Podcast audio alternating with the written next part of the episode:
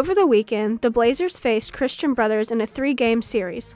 The Blazers lost the first two games by a score of 5 to 4 in the first game and 13 to 12 in 10 innings in the second game.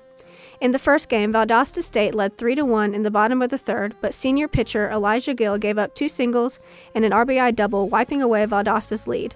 After trading single run innings, Christian Brothers third baseman Ben Mercado had a leadoff home run in the top of the eighth, sealing their victory for the first game.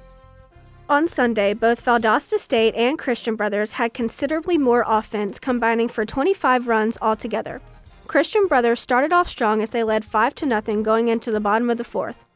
VSU continued to play from behind most of the game until they ultimately tied the game 9 to 9 in the seventh. Christian Brothers scored two more runs in the eighth to make it 11 to 9, but EJ Doskow tied the game in the bottom of the ninth with a two-run single. Christian Brothers eventually scored two more runs in the 10th. Despite a valiant comeback attempt for VSU, Joseph Gibson slammed the door to give Christian Brothers a 13 12 victory. In the second game of Sunday's doubleheader, VSU and Christian Brothers competed in a nail biter with VSU coming out on top 2 0 in 7 innings. Kevin Tomas pitched a complete game shutout for the Blazers, allowing 6 hits and striking out 8. The game was completely scoreless through the fifth until Gistar Clotita singled and brought home the game's only runs. For your Blazer breakdown, I'm Emily Trammell.